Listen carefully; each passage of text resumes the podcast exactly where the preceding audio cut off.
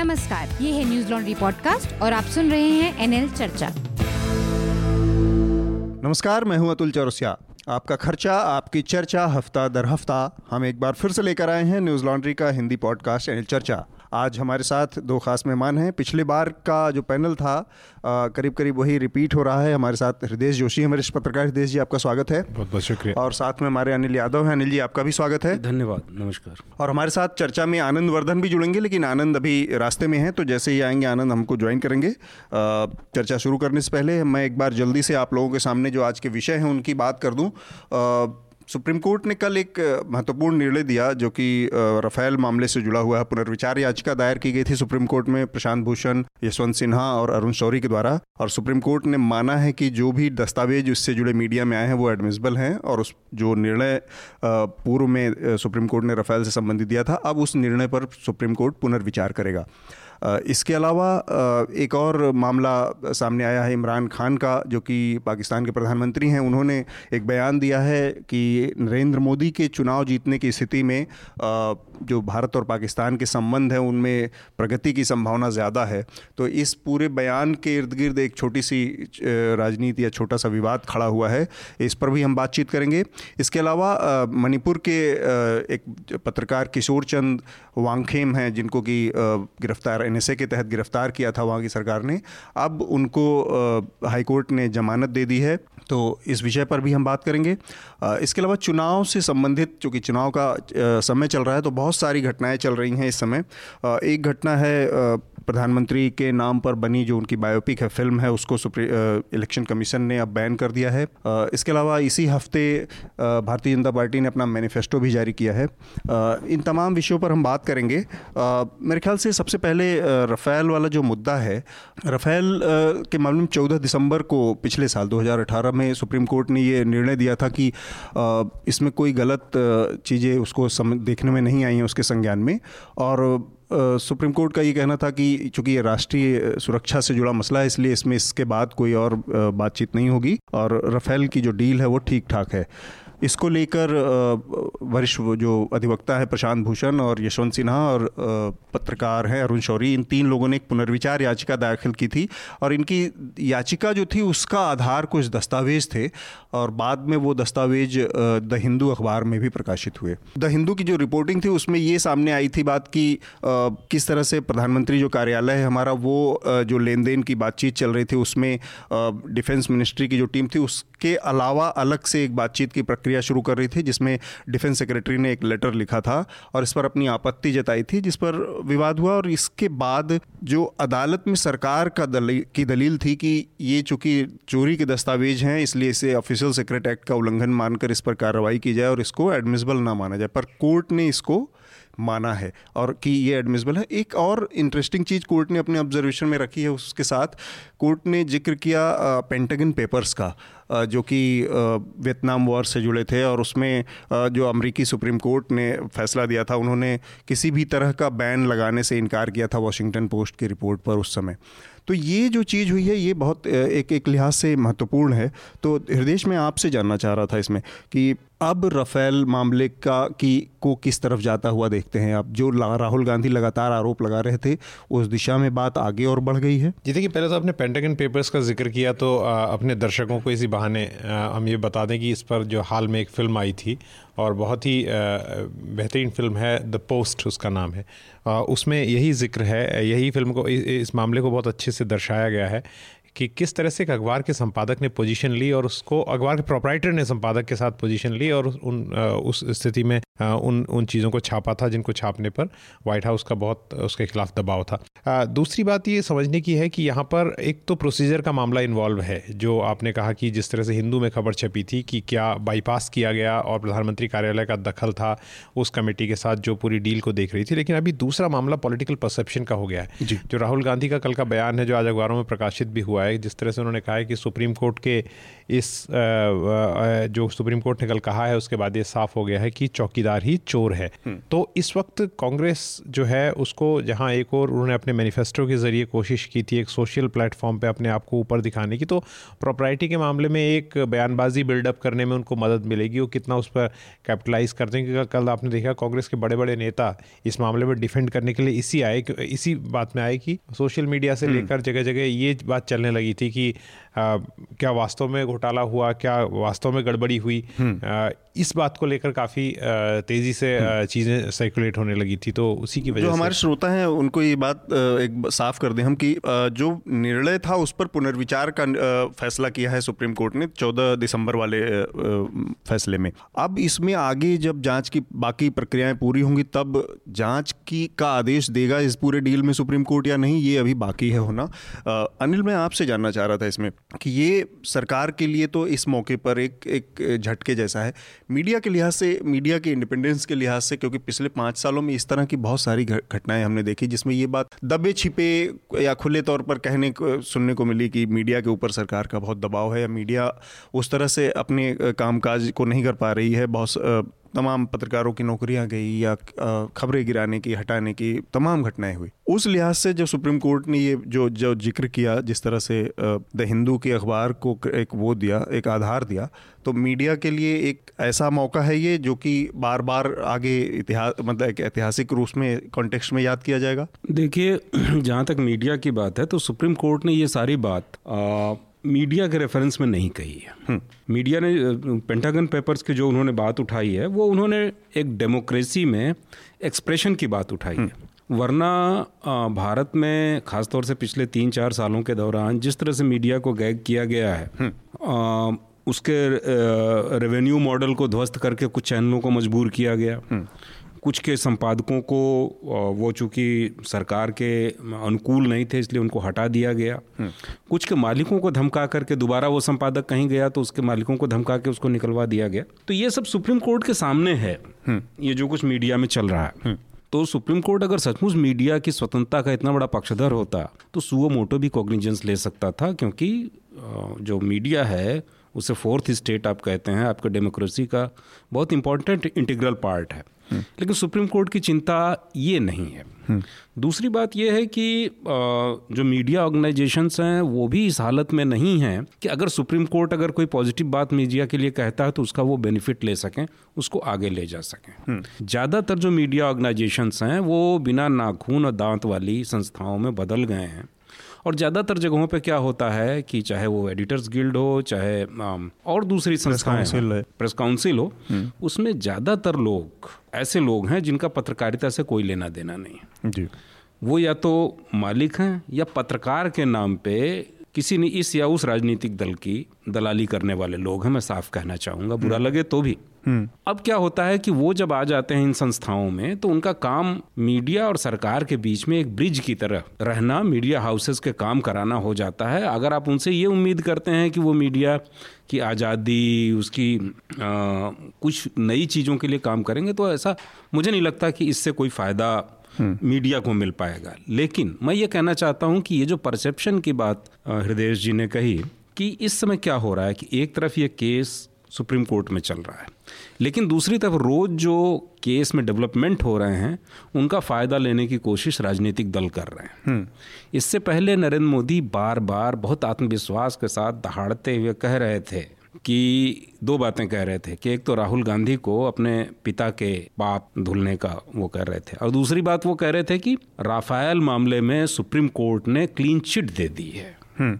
उनकी सरकार को उनको हम्म। यही बात में उन्होंने बात यही बात अलग अलग भंगिमा में काफ़ी हम्म। मतलब अभिनय के साथ एक दबंग औरत के अभिनय के साथ उनकी रक्षा मंत्री निर्मला सीतारमण भी कह रही थी लेकिन अब वो ये नहीं कह पाएँगे कि उनको क्लीन चिट दे दी गई है हम्म। क्योंकि वो मान लिया गया है कि वो जो जिन पेपर्स को आप चोरी का पहले बताया आपने फिर फ़ोटो स्टेट बताया आपने हम्म। उनको अगर वो लिया जाएगा एडमिसिबल। मान लिया गया है उनको अगर उनके आधार पर सुनवाई होगी तो जिन पेपर्स को छिपाया जा रहा है अगर सुप्रीम कोर्ट ने सचमुच मुस्तैदी से काम किया तो ये सारे पेपर सरकार को देने पड़ेंगे और इस मामले का सच सामने आएगा। लेकिन अभी तो मुझे लगता है कि कांग्रेस को राजनीतिक बढ़त इससे मिलने वाली है। बस मैं हाँ। अनिल की बात में बात ज़रूर जोड़ना चाहता हूँ उसी को आगे बढ़ाते हुए कि जो मीडिया का कवरेज है अभी तो हिंदू की कवरेज से हमें लग रहा है कि कुछ ऐसा नया परिवर्तन आया। लेकिन सच में यह है कि अगर राफेल की कवरेज देखनी है तो फिर आपको फ्रांस के अखबारों को पढ़ना ज़्यादा ज़रूरी है। हम्म। वहाँ पर ज़्यादा तैयारी क्या उनकी सरकार बदनाम नहीं होती उससे अगर गड़बड़ है? तो मतलब मीडिया में जिस तरह से वहाँ उन्होंने किया और बहुत ही उस पहली जो बड़ी तूफ़ान आया वो उन्हीं के वो एक वेबसाइट पे आया। हाँ। वो एक वेबसाइट पे खबर ब्रेक हम्म, हुई थी। हम्म। तो वो है और दूसरा सुप्रीम कोर्ट का जो पिछला फैसला आया था उसकी भी काफ़ी विवेचना हो चुकी है और उसमें साफ़ तौर पर यह था कि जजेस को जो जानकारियाँ दी गई और जिस तरह से कहा गया कि सी इस मामले को देख चुकी है और जबकि वो मामला अभी उसके विचाराधीन है तो ये चीज़ें बहुत हैं। कि जो बहुत सारे सवाल इसमें हैं। तो इसमें गड़बड़ी हुई है नहीं हुई है तो बहुत की बात बात की बात है। लेकिन अभी तक जो सुप्रीम कोर्ट के भीतर भी हुआ है उस पर भी बात भरोसा नहीं ले जाती ना मतलब ये भरोसा पैदा करने वाली जो चीज़ें हैं वो नहीं होती। ये इसी से जुड़ी एक बहुत एक दिलचस्प बातचीत दो तीन हफ़्ते पहले हुई थी और फिर आज वो उसी तरह की स्थिति आ गई है कि हृदय ने जो कहा कि फ्रांस के मीडिया को पढ़ना चाहिए। ये जो हमारे यहाँ इंटरनेशनल मीडिया का जो एक्सपोजर वाला है हम लोगों ने इस पर डिस्कशन किया था कि किस तरह से जो जो देसी भाषाएँ हैं जो क्षेत्रीय भाषाएँ हैं उनमें तो लगभग ना के ही बराबर है कि फ्रांस की मीडिया में अगर ये इतनी बड़ी चीज़ चल रही है हमारे यहाँ तो हमारे जो हिंदी का हमारा जो पाठक है या दर्शक है उसके पास इस बात का कोई स्रोत नहीं है कि अंग्रेज़ी मीडिया का फिर भी उतना एक्सपोजर है कि अंग्रेज़ी पढ़ने लिखने समझने वाला एक बार को आ, समझ सकता है कि वहाँ पे चीज़ें किस तरह से चल रही हैं इंटरनेट हिंदी पर निर्भर पाठक को ये चीज़ें हिंदी का मीडिया कतई एक तो मीडिया उपलब्ध नहीं कराता ये वो इस पर हम लोगों ने इंटरेस्टिंग बिल्कुल एक बार हम है ना बहस भी की थी कि कैसे हिंदी का मीडिया अपने पाठकों को लगातार आधी अधूरी और मतलब जो बहुत ज़रूरी जानकारियाँ हैं उसके लिए भी जागरूक नहीं कर पाता वो भी नहीं पहुँचा पाता है। मैं इसके राजनीतिक उस पर बात कर रहा हूँ क्योंकि बार बार लगातार कोशिश की गई कांग्रेस की तरफ़ से कि रफ़ेल एक मुद्दा बने और बीच में सुप्रीम कोर्ट का वो दिसंबर वाला निर्णय आ गया जो कि एक मेजर ब्लो रहा बिना जाँच के ही एक तरह से इसको ख़त्म करने की बात हुई उस समय। तो लगता है कि रफ़ेल में इतना दम है कि वो चुनावी नतीजों को प्रभावित कर सके या लोगों के मतदाताओं पर असर डाल सके? नहीं क्यों नहीं है? इसमें दो, दो तीन मुद्दे हैं। पहले तो प्रोसीजर को बाइकआउट करने का बाईपास करने का मुद्दा इसमें बहुत बड़ा है कि और दूसरा मुद्दा जो इसमें रिलायंस के जुड़ने से अनिल अंबानी के जुड़ने से आता है उसको लेकर दो तीन स्थितियाँ उठती हैं कि आपने ना केवल प्रोसीजर को बाईपास किया बल्कि आपने एक ऐसे आदमी को ये पूरा काम दिया जिसके पास ना तो उसे करने की क्षमता है और ना और और खुद वो जेल जाते जाते भी इसलिए बचे हैं क्योंकि उनके जो बड़े भाई हैं उन्होंने उनको जेल जाने से बचाया है हम्म। ये तो साफ़ बात है ये कांग्रेस भली कहती रही हो लेकिन ये आर्गूमेंट है हम्म। और दूसरी चीज़ ये है कि इसमें एक पब्लिक सेक्टर का आर्गूमेंट भी उठता है जैसे आज हम बात कर रहे हैं जैसे आज आठ सीटों पर यूपी में ही चुनाव हो रहा है तो हमने खुद दौरा किया और न्यूज़ लॉन्ड्री के दूसरे हाँ। पत्रकार भी उस इलाके में गए थे तो ये भी बहुत सारा ऐसा है कि बहुत सारे इलाकों में वो वोट भी है जिनको कोई देख नहीं रहा है जैसे मेरठ के इलाके में बीएसएनएल के एम्प्लॉज बहुत डरे हुए हैं कि हम्म। उनको लगता है कि उनकी नौकरियाँ जाएँगी तो इन वोटों की कहीं कोई चर्चा नहीं कर रहा है तो सस्टेन तरीके से और जिसमें कांग्रेस भी शामिल है। अरुण शौरी जी जो आज रफाल के मामले में खड़े हैं वो जब आए थे तो उन्होंने किस तरह से डिसइन्वेस्टमेंट मंत्रालय मंत्री हुआ करते थे हाँ। उन्होंने पब्लिक सेक्टर को खत्म किया तो एच को लेके वो सवाल भी उठाना उठाया जाना बहुत ज़रूरी है जैसे कोल इंडिया है जब कोल घोटाला हो रहा था तो उस वक्त बार बार मंत्री कह रहे थे कि हमारी जो वो है बिजली घर हैं उनके पास कुछ ही घंटों का कोयला बचा है कुछ ही घंटों का कोयला बचा है सच्चाई ये है कि जो चालीस जो जो जब से डिसइन्वेस्टमेंट हुआ कैप्टिव कोल माइंस के मामले में क्योंकि सब्जेक्ट हम्म। पे मैंने थोड़ा बहुत काम किया इसलिए मैं बता सकता हूँ। तो 90 के दशक से 2009 तक जब तक ये मामला हम्म। सामने आया कोल इंडिया ने अपना प्रोडक्शन जो है ऑलमोस्ट डबल किया। 2.1 मिलियन टन अगर मुझे ठीक से याद है उसे उठा के 4 मिलियन टन से ऊपर ले गई। जबकि आपको मालूम है कि 200 से ज़्यादा माइंस जो ऑक्शन किए गए उसमें से 40 लोगों ने भी अपने माइंस नहीं खोले। तो ये हम्म। कहना हर वक्त की पब्लिक सेक्टर कुछ काम नहीं करता। एक बार हम्म। दूरदर्शन में मुझे कार्यक्रम में बुलाया था तो वहाँ एंकर मुझे आर्ग्यू कर रही थी कि आप और तब मैं एनडीटीवी में था कि पब्लिक सेक्टर में कहा देखिए आप एक खुद एक स्टेट ब्रॉडकास्टर में काम करके बात कह रहे हैं। और मैं खुद डिफेंड कर रहा हूँ पब्लिक पब्लिक सेक्टर कंपनी जो मैं प्राइवेट चैनल में काम करता हूँ। तो ये कहना कि पब्लिक सेक्टर काम नहीं करता है। देखिए एलआईसी को कैसे ख़त्म करने की कोशिश हो रही है सबको पता है। एचएमटी को कैसे ख़त्म किया गया सबको पता है। ये बहुत तो दिलचस्प पहलू है इस पूरे बहस का कि किस तरह से एच जो कि इसमें पहले पार्टनर था बाद में उसको साइड करके और अनिल अंबानी को लाया गया। ये पूरी की पूरी प्रक्रिया जो इसमें आप पीएनबी को भी जोड़ सकते हैं इसमें बाकी है। सरकारी बैंकों को भी जोड़ सकते हैं। प्राइवेट बैंक्स इसलिए हो रहे हैं प्राइवेट बैंक्स पैसा आपको मतलब सरकारी बैंकों की आप बाह उमेटना आसान, है, आसान है हाँ क्योंकि अब सरकारी नियंत्रण में है प्राइवेट सेक्टर के फिर भी जो उनके फिल्टरिंग फिल्टरिंग के प्रोसेस है बहुत स्ट्रांग है मज़बूत है क्योंकि उनको अल्टीमेटली उसको ऑडिट करना है अपने दम पे। कर नहीं सकते अपने लोगों के लिए करें। उनको- उनके घोटाले जब आएँगे तो आएँगे बाहर मतलब। उनको कोई सरकारी अफसर डिक्टेट नहीं कर सकता। सबसे बड़ी बात यह है कि उन बैंकों को जिस तरह से क्या है कि आमतौर पे जो बड़े आर्थिक अपराधी होते हैं अब तक आ, हम जो देख रहे हैं वो कहीं न कहीं सरकार में बैठे एक दो मंत्री या सीधे प्रधानमंत्री के साथ उनकी कनाइवेंस होती है। और सरकार के निर्देश पे किसी एक अफसर के कहने पे ये बैंक अपने सारे नियम कानून ढीले करते हैं। अब जैसे नीरव मोदी के ही मामले में हम देखते हैं कि अनुमति के लिए जिस अफसर के दस्तखत चाहिए होते थे वो दस्तखत भी नहीं करता था। नीरव मोदी को ये राइट दिए ये सुविधा दी गई थी कि वो अपनी तरफ़ से दस्तखत बना करके ओवरड्राफ्ट ले सकता था। मैं इसमें एक बात जोड़ना चाहता हूँ कि जो एमिश मैकडोनल्ड की बुक है जो पहले पॉलिस्टर प्रिंस के नाम से आई थी और उसको हाँ जिसको बैन भी किया गया। अब वो अंबा- अंबानी एंड सन्स के नाम से बाज़ार में उपलब्ध है। तो उसमें बड़ी जोरदार बात वो बताते हैं कि इंदिरा गांधी ने जब बैंकों का राष्ट्रीयकरण किया तो उस वक्त सिंडिकेट बैंक के मिस्टर पाई हुआ करते थे। वो धीरू भाई अंबानी के बहुत अच्छे दोस्त थे। तो वो बहुत नाराज़ हो गए बैंकों के राष्ट्रीयकरण से। तो क्योंकि इंदिरा गांधी के काफ़ी करीब थे धीरू भाई अंबानी तो उन्होंने मिस्टर पाई को इंडस्ट्री मिनिस्टर बनवा दिया। अब इससे आगे मैं कुछ नहीं कहूँगा अगर मेरा दोस्त जो है मैं अपने पॉलिटिकल एक्सेस का इस्तेमाल करके उसे इंडस्ट्री में बनाता हूँ मैं खुद इंडस्ट्रियलिस्ट हूँ तो उसके बाद क्या होता होगा? तो वो ये भी लिखते हैं कि जब कई एक बड़े राजनेता का नाम है क्योंकि उसमें ऑन रिकॉर्ड है तो आप उसमें जाके पढ़ सकते हैं। वो कहते हैं जब वो आते थे अहमदाबाद गुजरात से या बॉम्बे से दिल्ली आते थे तो अपने ब्रीफ केस में रिलायंस की जो उस वक्त का कपड़ा है वो लेके आते थे और यहाँ दिखाया जाता था लोगों को कि ऐसा कपड़ा रिलायंस बनाता है। तो दिस इज़ मतलब ऐसा नहीं कि आज के दौर में हो रहा है विभत्स तरीके से हो रहा है और मीडिया ज़्यादा विशाल विस्तृत है तो दिखाई दे रहा है। दिखाई अच्छा है, आप ये जो कह रहे हैं हम लोग थोड़ा मूल विषय से किनारे जा रहे थे हाँ। कि रफाइल मुद्दा बन सकता है कि नहीं बन सकता है? हाँ चुनावी असर के लिहाज से। तो हम लोग देख चुके हैं अभी कुछ दिन पहले एक नारा था आ, मिस्टर क्लीन मिस्टर क्लीन लाया नकली तोप मशीन। ये राजीव गांधी के समय में बोफोर्स के समय ये नारा आया था। और बीपी सिंह उनके अगेंस्ट में थे जो जेब से कागज़ निकालते थे और कहते थे कि इसमें स्विस बैंक का अकाउंट नंबर लोटस के नाम का जो अकाउंट है राजीव के नाम का जो अकाउंट है उसका नंबर लिखा हुआ है। तो वो बहुत बड़ा मुद्दा बना। और इस दौर में खास तौर से जब इस सरकार का सारा कारोबार ही मोदी सरकार का राष्ट्रवाद सेना मुसलमान देश पाकिस्तान को नस्ता नबूद करने पर टिका हुआ है। और ऐसे समय में अगर ये बात आती है सामने कि राफेल लड़ाकू विमानों की खरीद में दलाली खाई गई न सिर्फ़ दलाली खाई गई बल्कि एक उद्योगपति जिससे सिर्फ़ 12 दिन पहले एक झूठ मूठ की फैक्ट्री खोल के उसको विशाल फ़ायदा दिलवाया गया। न सिर्फ़ फ़ायदा दिलवाया गया ये जो सरकार के अफसर थे उन रिकमेंडेशंस को दरकिनार करके एचएल जैसी कंपनी को सरकारी कंपनी को बाईपास करके किया गया। तो निश्चित तौर पे नरेंद्र मोदी और भाजपा की देशभक्ति पे सवाल उठेंगे और ये बड़ा मुद्दा बनेगा। लेकिन लेकिन अब तक भाजपा की सफलता ये है कि उसने इसको मेजर मुद्दा बनने से रोके, रोके रखा। रखा है। इसमें मीडिया का भी एक एक भूमिका है एक हद तक भूमिका जो, जो कि बहुत सारी चीज़ों में कॉम्प्रोमाइज़ दिखता है।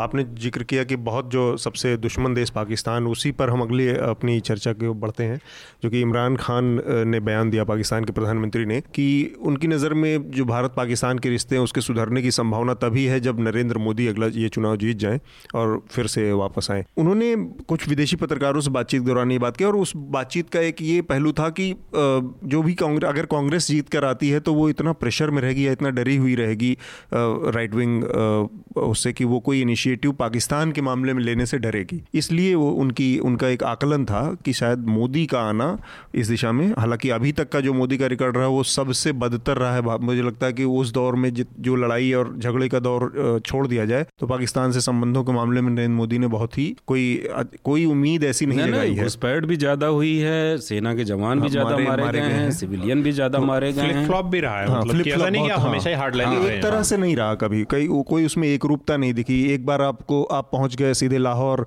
उनसे नवाज़ शरीफ से मिलने अगले बार आप फिर पठानकोट होता है तो हो गया। आईएसआई को बुला के दिखाते हैं पूरे ठिकानों हाँ को ये तो अद्भुत था कि आईएसआई को बुला करके पठानकोट में जाँच करवाई गई। तो उस पर जो ये विवाद हो रहा है अब कि जो कहा जा रहा है कि अ, ये इनके रिश्ते हैं या ये एक, एक संबंधों की बात करता है कि नरेंद्र मोदी की बैटिंग इमरान खान क्यों कर रहे हैं? इसको लेकर ये मतलब एक पॉलिटिकल क्लास की पूरी मेच्योरिटी दर्शाता है?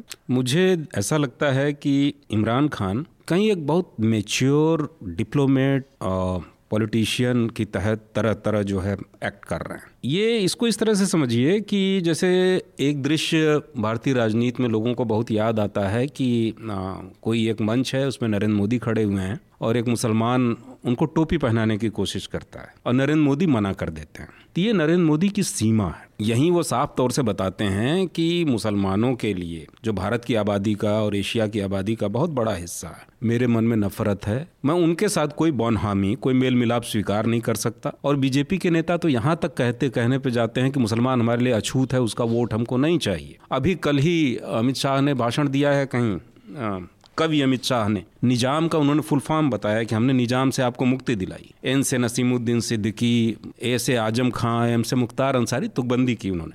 तो ये इसमें सारे मुस्लिम नाम है। सारे मुस्लिम नाम है यूपी के।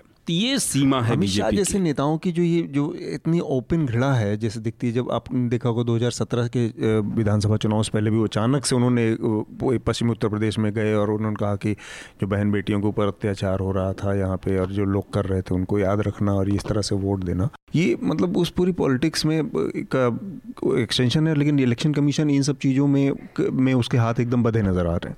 मैं पहले अपनी इमरान वाली बात पूरी कर लूँ। हम्म। तो ये सीमा है नरेंद्र मोदी की और भाजपा की। हम्म। लेकिन Imran Khan as a diplomat इस सीमा को क्रॉस करते हैं। हो सकता है कि पाकिस्तान में एंटी इंडिया सेंटीमेंट हो। हो सकता है कि जो उनकी आ, सरकार है उसके ऊपर ये इस बात का बड़ा दबाव हो कि जो भारत सरकार के एडवांसेस हैं जो सर्जिकल स्ट्राइक वगैरह इसका करारा जवाब दिया जाए।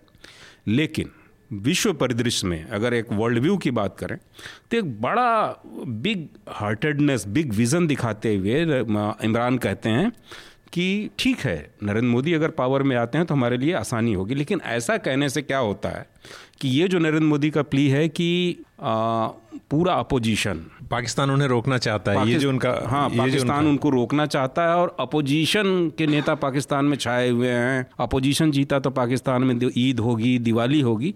ये सारा का सारा प्ली सारा का सारा इशू ही उनके हाथ से वो छीन लेते हैं। हम्म। और एक नई तरह की बहस शुरू हो जाती है कि ये कौन सी बात है? कि आप कहते हैं कि पाकिस्तान हमारा दुश्मन है। हम्म।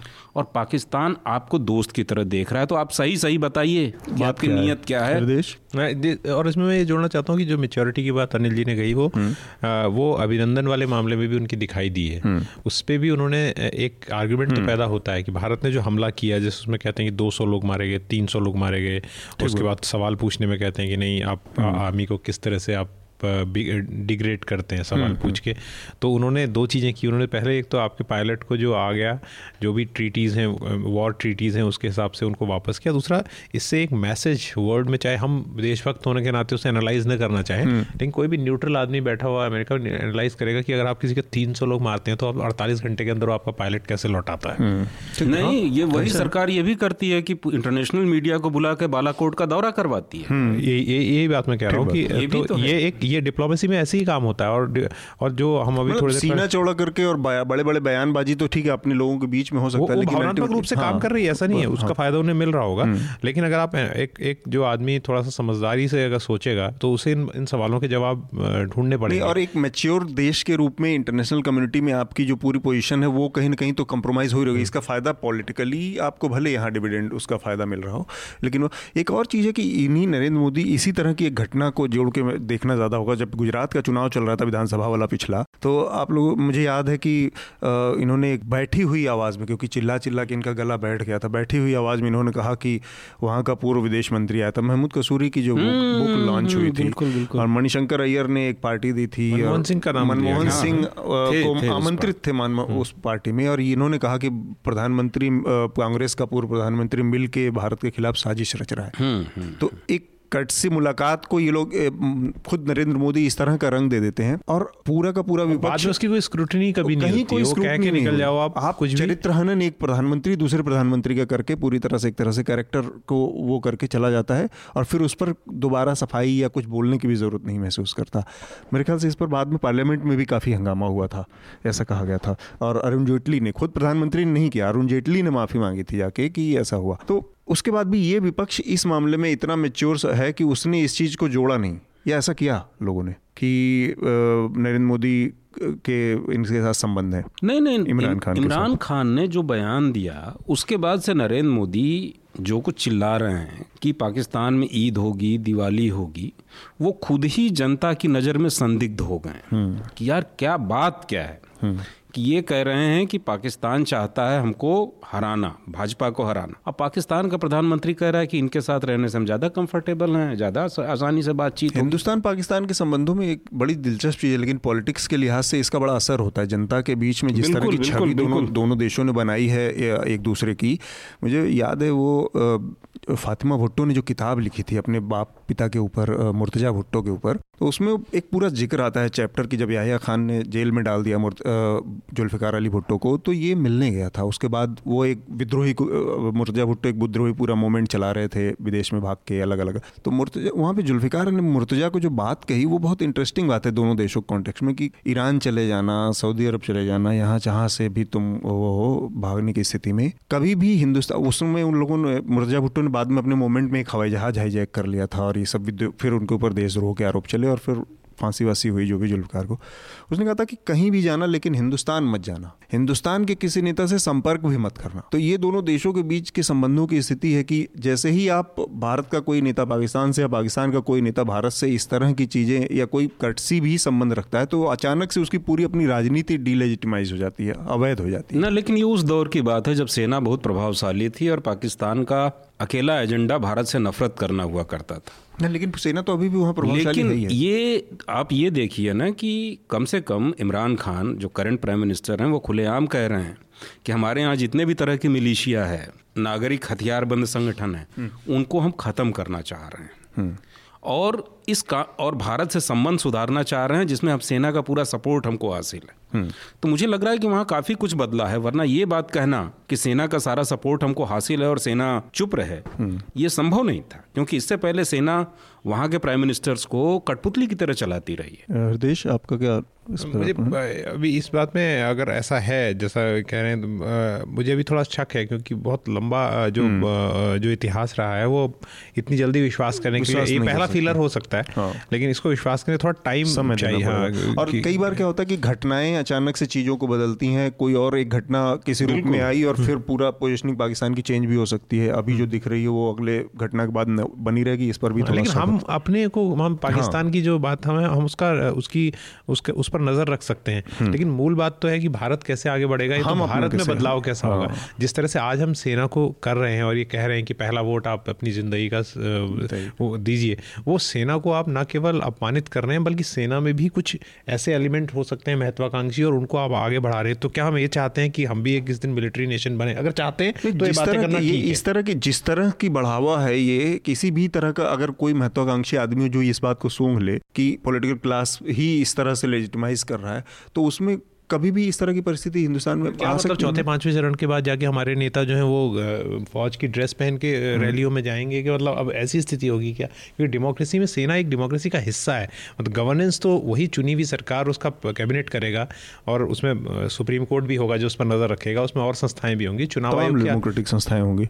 लेकिन ये अच्छा याद दिलाया हृदेश ने मैं इस पर भी एक संक्षिप्त टिप्पणी हम सब चाहिए कि जो प्रधानमंत्री ने कहा कि पहले बार अगर आप वोट दे रहे हैं तो पुलवामा के शहीदों को दीजिए और यहाँ के एयर स्ट्राइक सी बात है मतलब एक तरह से घृणा प्रेरित करती है आपके भीतर से कोई प्राइम मिनिस्टर खड़े होकर कह रहा है जो लोग जिनका खून बह चुका है क्या उनके नाम पे वोट मांगेंगे? मतलब एक बहुत सिंपल सी चीज़ है मुझे तो सफलता और असफलता हाँ। दो चीज़ों वोट मांगने का पैमाना सफलता होना चाहिए।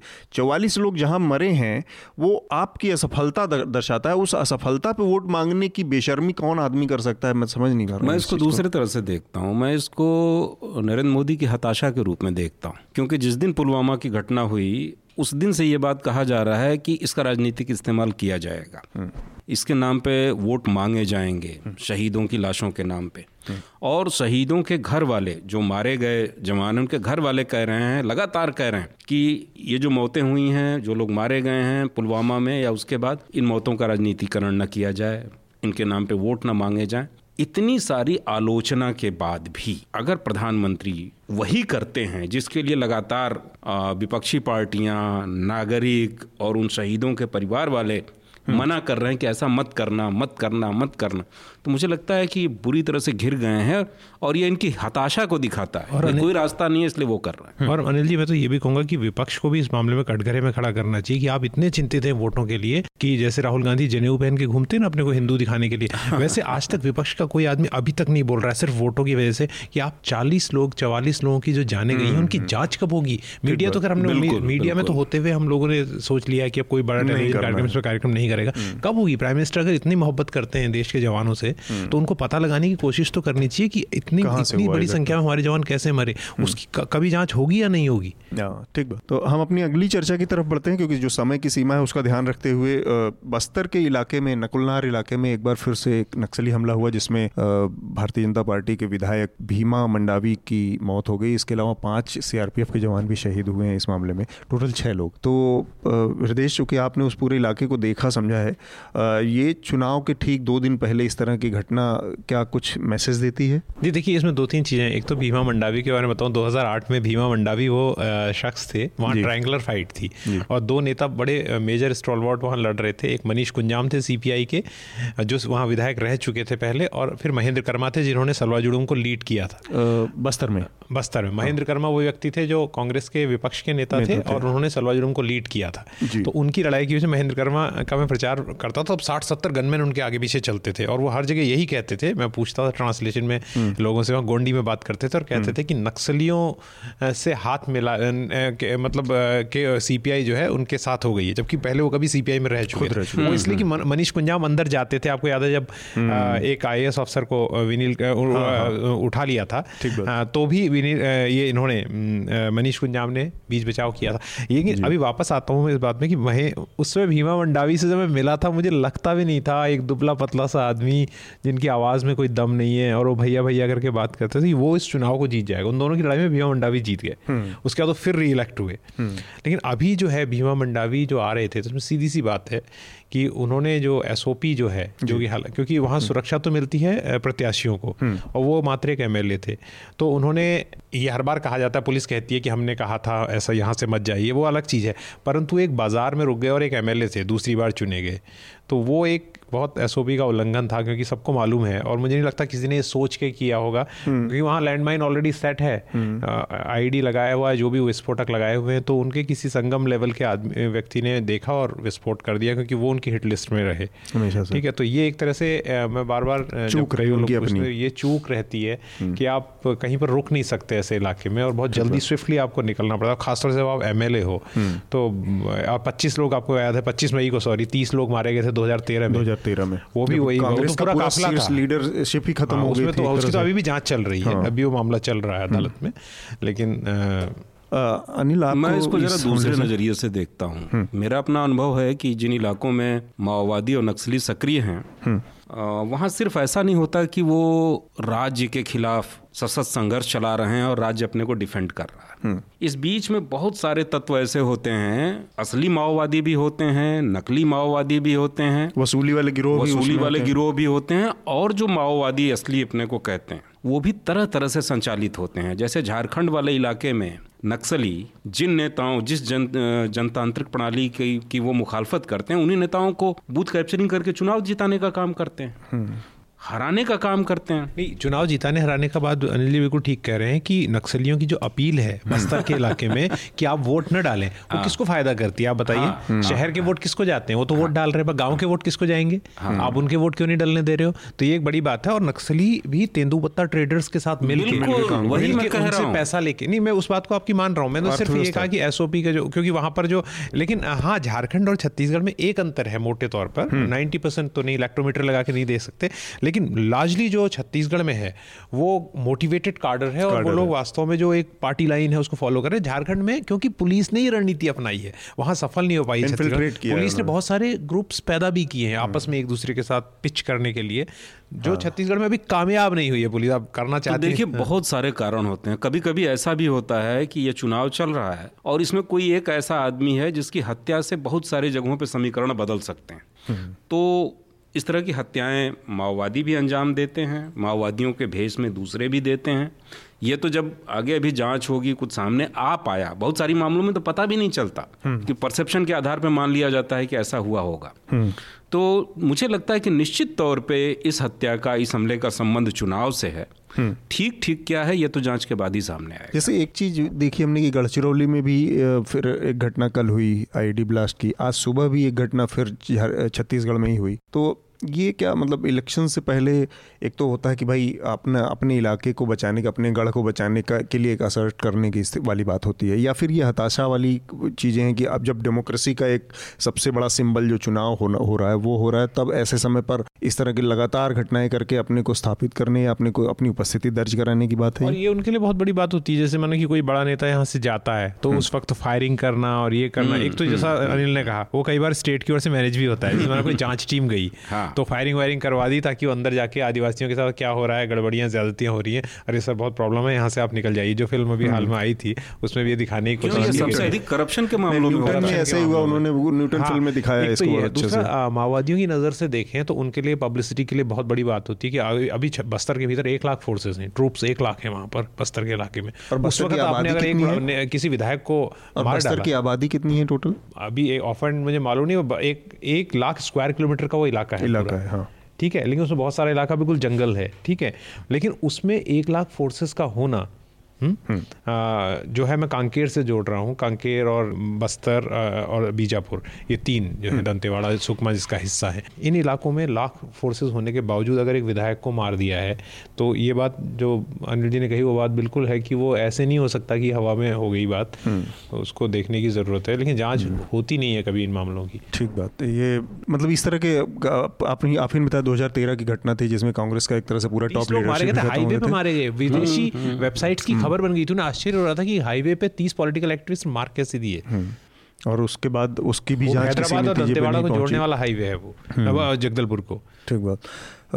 हम अपने अगले विषय की तरफ़ बढ़ते हैं जो कि मेरे ख्याल से दो चीज़ें हुई हैं। एक तो लालकृष्ण आडवाणी ने बहुत दिनों बाद 2014 के बाद एक ब्लॉग लिखा है और दूसरा भारतीय जनता पार्टी का मैनिफेस्टो आया है। तो संक्षिप्त में एक बार लालकृष्ण आडवाणी के ब्लॉग पे बात करना ठीक रहेगा या फिर हम अपने अगले विषय की तरफ़ पढ़ें नहीं नहीं आप, आप चाहें तो उन पर बात कर सकते आडवाणी ने लिखना पढ़ना बंद कर दिया था। किसी को नहीं पता था। उन्होंने मार्गदर्शक मंडल में उनको डाल दिया गया था लेकिन किसी को नहीं पता दो हज़ार चौदह के बाद उनके राजनीतिक विचार तमाम विषयों पर क्या है अचानक से वो भारतीय जनता पार्टी का जो स्थापना दिवस है छः अप्रैल बीता अभी उस पर उन्होंने एक बयान लिखा एक छोटा सा कि हमारी संस्कृति ये नहीं है कि जो हमारे राजनीतिक विरोधी हैं हम उनको देश के देशद्रोही या देश के खिलाफ उनको गद्दार या इस तरह कहें तो ये ये पॉलिटिक्स करने की कोशिश समय की बात की मैं तो हाँ। संक्षिप्त टिप्पणी करूँगा और अनिल जी हम्म। को सुनना चाहूँगा मैं तो सिर्फ़ इतना कहूँगा कि आडवाणी जी ने 2014 हाँ। के बाद से 2019 तक।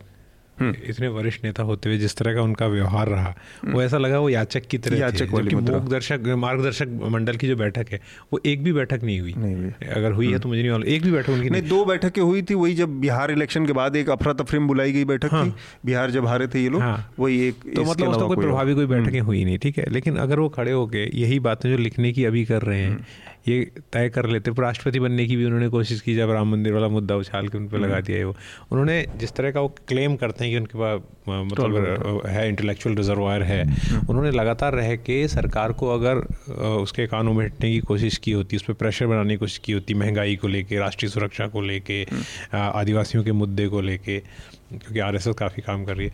उन्होंने कभी नहीं किया तो अभी जो उन वो कह रहे हैं उसको कोई सीरियसली ले, ही नहीं रहा है। ठीक बात है। अनिल आपका ये गंभीरता से लेने लायक है? मुझे ऐसा लगता है कि अडवाणी इसमें इसमें मुझे लगता है कि मोदी की आलोचना ज़्यादा है क्योंकि अब टिकट भी कट चुका है सब कुछ के बाद ये आखिरी तौर पे और उसके ज़्यादा कुछ इसमें पढ़ने का कुछ है नहीं। ठीक है तो वो ये बता रहे हैं अडवाणी जी कि जो मोदी हैं ये अनडेमोक्रेटिक आदमी हैं। हम्म। जो अपने विरोधियों को सीधे सीधे राष्ट्र विरोधी गद्दार देशद्रोही बता देते हैं। वो बता नहीं ये हमारा चलन नहीं है। लेकिन ये वही आडवाणी हैं जिन दिनों रथ यात्रा निकाल रहे थे। वो कह रहे थे कि अदालत कौन होती है? फैसला करने वाली कि मंदिर कहाँ बनेगा कहाँ नहीं बनेगा? आस्था का सवाल। ये तो आस्था का सवाल है। और उस आंदोलन का नारा भी था बंद करो यह न्याय का नाटक जन्मभूमि का खोलो फाटक। और जो इनके बहुत प्रिय लोग थे आडवाणी जी के उन्होंने ही ये डिस्कोर्स खड़ा किया था राम रामजादा बनाम हरामजादा। उन्होंने ही कहा था कि बाबर की को कब्र से निकाल करके उसकी हड्डियाँ हम अफ़गानिस्तान भेज देंगे। तो ये जिस चीज़ की नसीहत बाबर की तो ऐसे ही अफ़गानिस्तान में समाधि है बाबर की हिंदुस्तान में ही नहीं है। नहीं पता रहा होगा उमा भारती ये कहा करती थी और रितंभरा कहा करती थी। जब मोदी जी कहते हैं सिकंदर बिहार तक आ गया था। हाँ। सिकंदर बिहार तक आ गया था। ये ये उमा भारती भी कहती थी और रितंभरा भी कहती थी चूँकि मैंने मंदिर आंदोलन कवर किया है लंबे समय तक इसलिए मैं जानता हूँ। तो ये जिस डेमोक्रेटिक टेम्परामेंट की बात आडवाणी आज इनको याद आ रहा है, मोदी जी के सामने लाचार होने के बाद, इससे अनडेमोक्रेटिक। बिहेवियर वो खुद कर चुके हैं। और मुझे नहीं लगता कि वो नसीहत देने की कोई मोरल पोजीशन उनके पास बची नहीं है। ठीक बात। हम अपने अगले जो कि हमारा आखिरी विषय है या इस बार घोषणा पत्र बीजेपी का आया है ये घोषणा पत्र है ही नहीं हाँ, इसको वो संकल्प पत्र संकल्प अच्छा भारतीय जनता पार्टी उसको संकल्प पत्र कहती है। पिछली बार उन्होंने लंबा चौड़ा कंसल्टेशन किया अमित हाँ। शाह ने कहा है तो ये कहते हैं हाँ। जन के मन की बात ऐसे कुछ है इसका। जन के मन की कविता करने में तो बीजेपी उस्ताद है। पिछली बार इन्होंने कहा था विजन डॉक्यूमेंट इस बार वो संकल्प पत्र इस बार संकल्प पत्र। यात्रा भी संकल्प यात्रा थी जो पहली हुई मोदी जी ने हाँ। नहीं जो रैली हुई थी पहली नीतीश कुमार जी की। तो इसमें मतलब एक दो चीज़ों के इर्द गिर्द ही बात होनी चाहिए। एक तो पूरे उसका फोकस जो है वो राष्ट्रीय सुरक्षा और राष्ट्रवाद के इर्द गिर्द पूरा घोषणा पत्र रचा गया है। और जॉब की बात जो है जो सबसे ज़्यादा इस पूरे उसमें रहा वो कहीं मतलब एकदम से भूल गई पार्टी।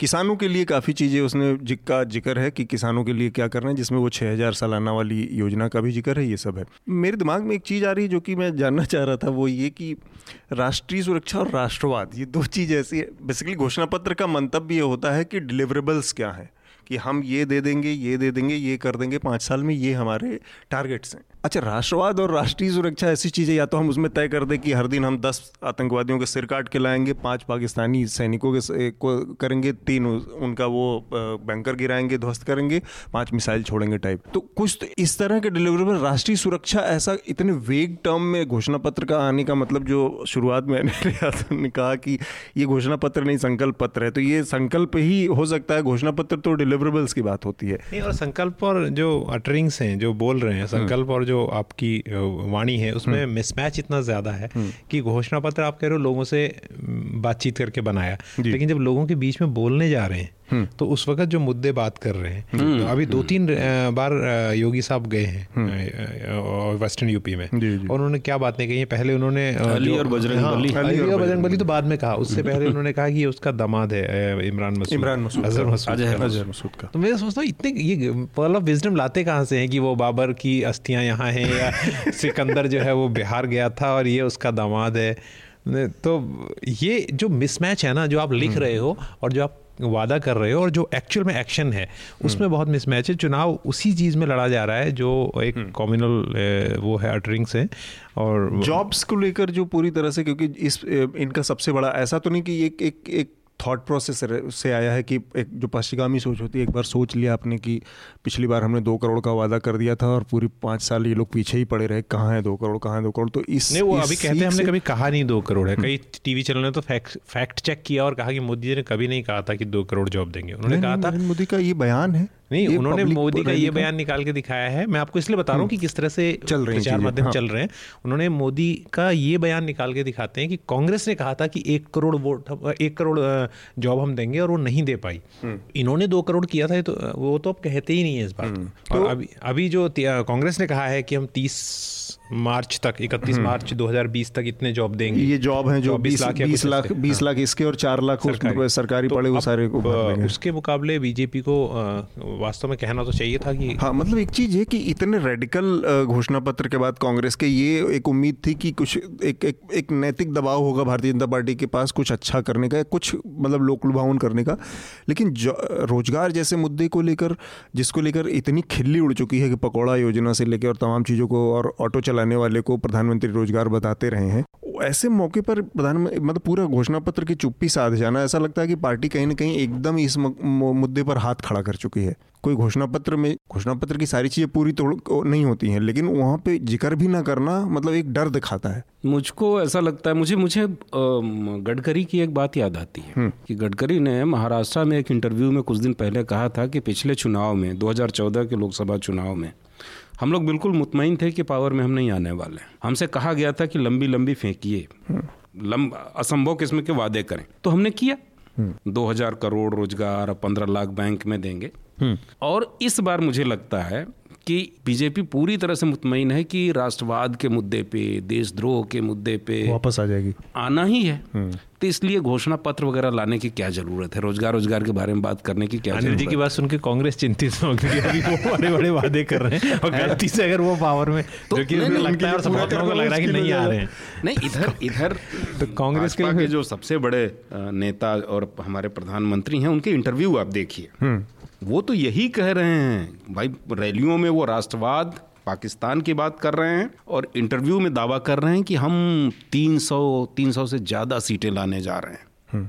तो फिर ऐसे में किसी संकल्प घोषणा पत्र वगैरह की ज़रूरत क्या है? एक रस्म थी एक औपचारिकता थी राजनाथ सिंह के नेतृत्व में एक कमेटी बना के पूरी कर दी गई। तो ये नहीं लगता कि मुझे एक एक रक्षात्मक एक डिफेंसिव भाजपा की निशानी है पूरा घोषणा पत्र? मुझे लगता है ये बहुत लापरवाह हम्म। और मतलब एक कोरम पूरा कर देने वाली हाँ, फ़र्ज़ हाँ, अदायगी वाली। बिल्कुल बिल्कुल। फ़र्ज़ अदायगी वाली एक कार्रवाई रही ऐसा लगता है कि अभी चुनाव जीतने के बाद उनके पास बहुत मॉरल ये होगा अथॉरिटी होगी कहने की। हम्म। तो उन्हें और उन्हें लगता है चुनाव हम घोषणा पत्र में क्या लिख रहे हैं? हम्म। बीजेपी को लगता है कि उनका प्रचार बहुत बढ़िया चल रहा है और वो जिस तरह से आगे कई फेजेस में होगा तो उसमें हम्म, घोषणा पत्र तक उन्हें जाने की मुझे और इसके मूल में ये बात भी लगती है कि बीजेपी शायद इस बात को बहुत गहरे मानती है कि चुनाव घोषणा पत्र के बुनियाद पर न लड़े जाते हैं न जीते जाते हैं। कोई और चीज़ है जिससे चुनाव लड़े जाते हैं। तो हालाँकि ये बात एक हद तक सही भी सही भी है सही भी है स्ट्रेटजी के मतलब जो हाँ, आनंद तो आनंद ने इसको आनंद ने एक इसको थोड़ा सा ओवर इंटेलेक्चुअलाइज कर दिया था पिछली बार लेकिन वो बात बहुत सही थी कि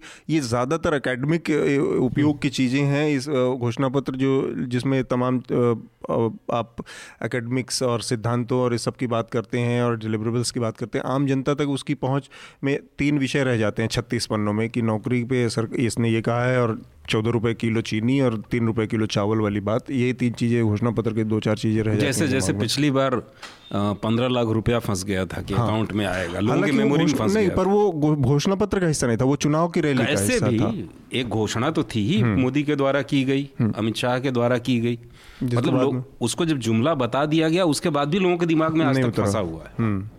तो कुछ कुछ चीज़ें होती हैं जो फंस जाती हैं निकाले नहीं निकालते। चलिए तो हम मेरे ख्याल से अब समय भी समाप्त है इस चर्चा का और हम उससे पहले अपना रिकमेंडेशन का राउंड पूरा कर लें। आज की चर्चा में अनिल जी आपका रिकमेंडेशन क्या होगा श्रोताओं के लिए? इन दिनों मैं किताब पढ़ रहा हूँ बहुत दिलचस्प किताब है। अफ्रीका के एक लेखक हैं नगूगी वा थोंगो। हम्म। उनका एक उपन्यास है जिसको जिसका हिंदी में ट्रांसलेशन बहुत अच्छा ट्रांसलेशन किया है आनंद स्वरूप वर्मा ने। हम्म। खून की पंखुड़ियाँ। हाँ। तो वो उपन्यास मुझे लगता है कि भारत और अफ्रीका की जो परिस्थितियाँ हैं राजनीतिक सामाजिक परिस्थितियाँ वो काफ़ी मिलती जुलती हैं। वो भी अंग्रेज़ों का उपनिवेश रहा है और रंग भेद रहा है। हमारे यहाँ जैसे जाति भेद रहा है हम्म, हम्म। वैसे उनके यहाँ रंग भेद रहा है। तो नगुगी व थोंगो इस बात को दिखाते हैं उस उपन्यास में कि आ, किस तरह से रंगभेदी शासन अंग्रेज़ों का ख़त्म हुआ। तो जो वर्ग सत्ता में आया जो काले अफ्रीकन लोग पावर में आए वो किस तरह से उन, उन्हें अंग्रेज़ों जैसे ही हो गए। तो हम देखते हैं कि हमारे यहाँ जो पूरा स्वाधीनता आंदोलन जिन मूल्यों के लिए लड़ा गया था कि हमारे यहाँ डेमोक्रेसी होगी कॉन्स्टिट्यूशन होगा। लेकिन हम देखते हैं कि किस तरह से हमारे यहाँ जो पॉलिटिकल क्लास में जो एक इलीट क्लास पैदा हुआ और किस तरह से उन्होंने सारी संस्थाओं को अपने कब्जे में ले लिया और सबवर्जन हुआ पूरा आप कह सकते हैं कि इन दिनों पूरा देश डेढ़ दो सौ बेहद अमीर और शक्तिशाली परिवारों की जागीर है। हम्म। यही डेढ़ दो सौ शक्तिशाली परिवार सारे दलों में हैं हम्म। और प्रत्यक्ष अप्रत्यक्ष तरीके से सरकार किसी की भी हो हम्म। यहाँ की अर्थव्यवस्था को यहाँ की राजनीति को यहाँ की संस्कृति को सब कुछ को नियंत्रित करते नियंत्रित करते हैं तो ये अफ्रीका में कैसे घटित हो रहा है इसको समझने के लिए खून की पंखुड़ियाँ हम्म। नगुगी व थोंगो मैं इसकी सिफारिश करता हूँ ठीक है जी आपका मैंने सोचा था मैं बायोपिक जो है प्रधानमंत्री पे आ रही है उसको रेकमेंड करूँगा लेकिन उससे बैन लग गया। मैं रिकमेंड करना? मुझे लग रहा है काफ़ी अच्छी है मैं सोचा देखूँगा उसके बाद रेकमेंड करूँगा नहीं करूँगा ये चांस था। मेरे पास ज़्यादा कुछ बताने को नहीं है लेकिन एक नई तो किताब नहीं है लेकिन अफ्रीका इतफाकन मेरे दिमाग में अफ्रीका की बात आई जो मैंने हाल में बुक हम्म। देखी वो वेंगारी मथाई की बायोग्राफी थी। हम्म। और वो इसलिए क्योंकि अभी हम चुनाव कर रहे हैं और न्यूज़ लॉन्ड्री पर भी और जहाँ मैं और जगह लिखता हूँ वहाँ भी मैं कोशिश कर रहा हूँ कि इन्वायरमेंट की जो कोशिश है एजेंडा है उसको आगे बढ़ाया जाए इस मामले में। जैसे अभी जो अभी क्लाइमेट ट्रेंड की नई रिपोर्ट आई है डब्ल्यू एच ओ की उसमें वाराणसी जो प्रधानमंत्री की अपनी कॉन्स्टिट्युएंसी है हम्म। इसलिए नहीं कि हम प्रधानमंत्री की कोई आलोचना करनी है बल्कि इसलिए कि हम्म। वो प्रधानमंत्री की कॉन्स्टिट्युएंसी वहाँ पर भी पोल्यूशन बहुत ज़्यादा है। तो वेंगारी मथाई ने किस तरह से लड़ाई लड़ी और किस तरह से उन पर पूरे स्टेट का अटैक हुआ वो ग्रीन बेल्ट मूवमेंट उन्होंने चलाया था और उन्हें दो हज़ार छह में या दो हज़ार चार में उन्हें नोबेल प्राइज़ मिला था उसके लिए। तो एक पागल की तरह उन्होंने संघर्ष किया। तो वो इन्वायरमेंट को समझने के लिए मथाई की बायोग्राफी को पढ़ना बहुत ज़रूरी है कि एक महिला किस तरह से अपने परिवार से अलग हो जाती है और उसके बाद और शुरुआत उनकी जो पूरा कल्चर है हम्म। कि किस तरह से वो बताती हैं कि कीनिया में जिस पहाड़ की ओर वो देखते थे उस पहाड़ के बादल हमेशा अच्छी चीज़ नीचे लाते थे बरसात लाएँगे हरियाली लाएँगे तो वो जो ऑनस्लॉट पूरा है ना अभी चुनाव में इतना पैसा खर्च हो रहा है तो उसके बाद और पूरा जो ऑनस्लॉट होना है जो हमला होना है वो नदियों जंगल झरनों पे होना है जो इतने महत्वपूर्ण है कि तो और उसका नाम आ, मतलब वेंगारी मथाई की उस बायोग्राफी का मैं क्या ज़िक्र करूँ उनकी कई बायोग्राफी है कोई भी हम्म। उठा के अगर आदमी पढ़ ले वन हम्म। बाउट के नाम से है लेकिन कई भी कोई भी बायोग्राफी उनकी उठा के पढ़ ले तीन कई है बायोग्राफी से मतलब उनकी कई आत्मकथा तो एक ही है लेकिन हम्म। कई उनकी जीवन गाथाएँ भी लिखी गई ठीक बात। मेरा रिकमेंडेशन तीन दो तीन रिपोर्ट्स हैं इस बार, जो कि न्यूज़ लॉन्ड्री में बहुत डिटेल्ड ग्राउंड रिपोर्ट हमने इलेक्शन से जुड़ी की है। उसमें एक तो हृदय की है, जो कि बिहार की शराबबंदी वाली स्टोरी थी। शराबबंदी ने किस तरह से वहाँ पर चीज़ों को बदला है, क्या असर डाला है? दूसरी प्रतीक गोयल की है स्टोरी जो कि गुना सिंधिया की कॉन्स्टिट्युएंसी है। और तीसरी बसंत कुमार की रिपोर्ट है पश्चिमी उत्तर प्रदेश के छः ज़िलों से।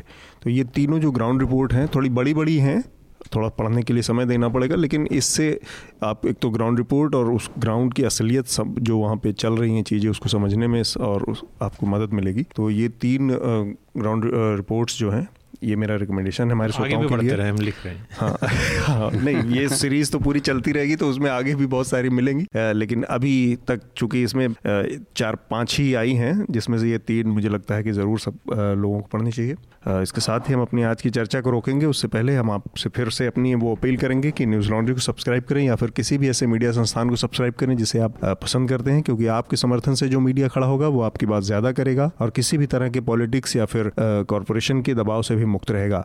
आप सभी लोगों का बहुत बहुत शुक्रिया। शुक्रिया शुक्रिया। शुक्रिया। न्यूज़ लॉन्ड्री के सभी पॉडकास्ट ट्विटर आई और दूसरे पॉडकास्ट प्लेटफॉर्म पे उपलब्ध हैं। खबरों को विज्ञापन के दबाव से आज़ाद रखें। न्यूज़ लॉन्ड्री को सब्सक्राइब करें।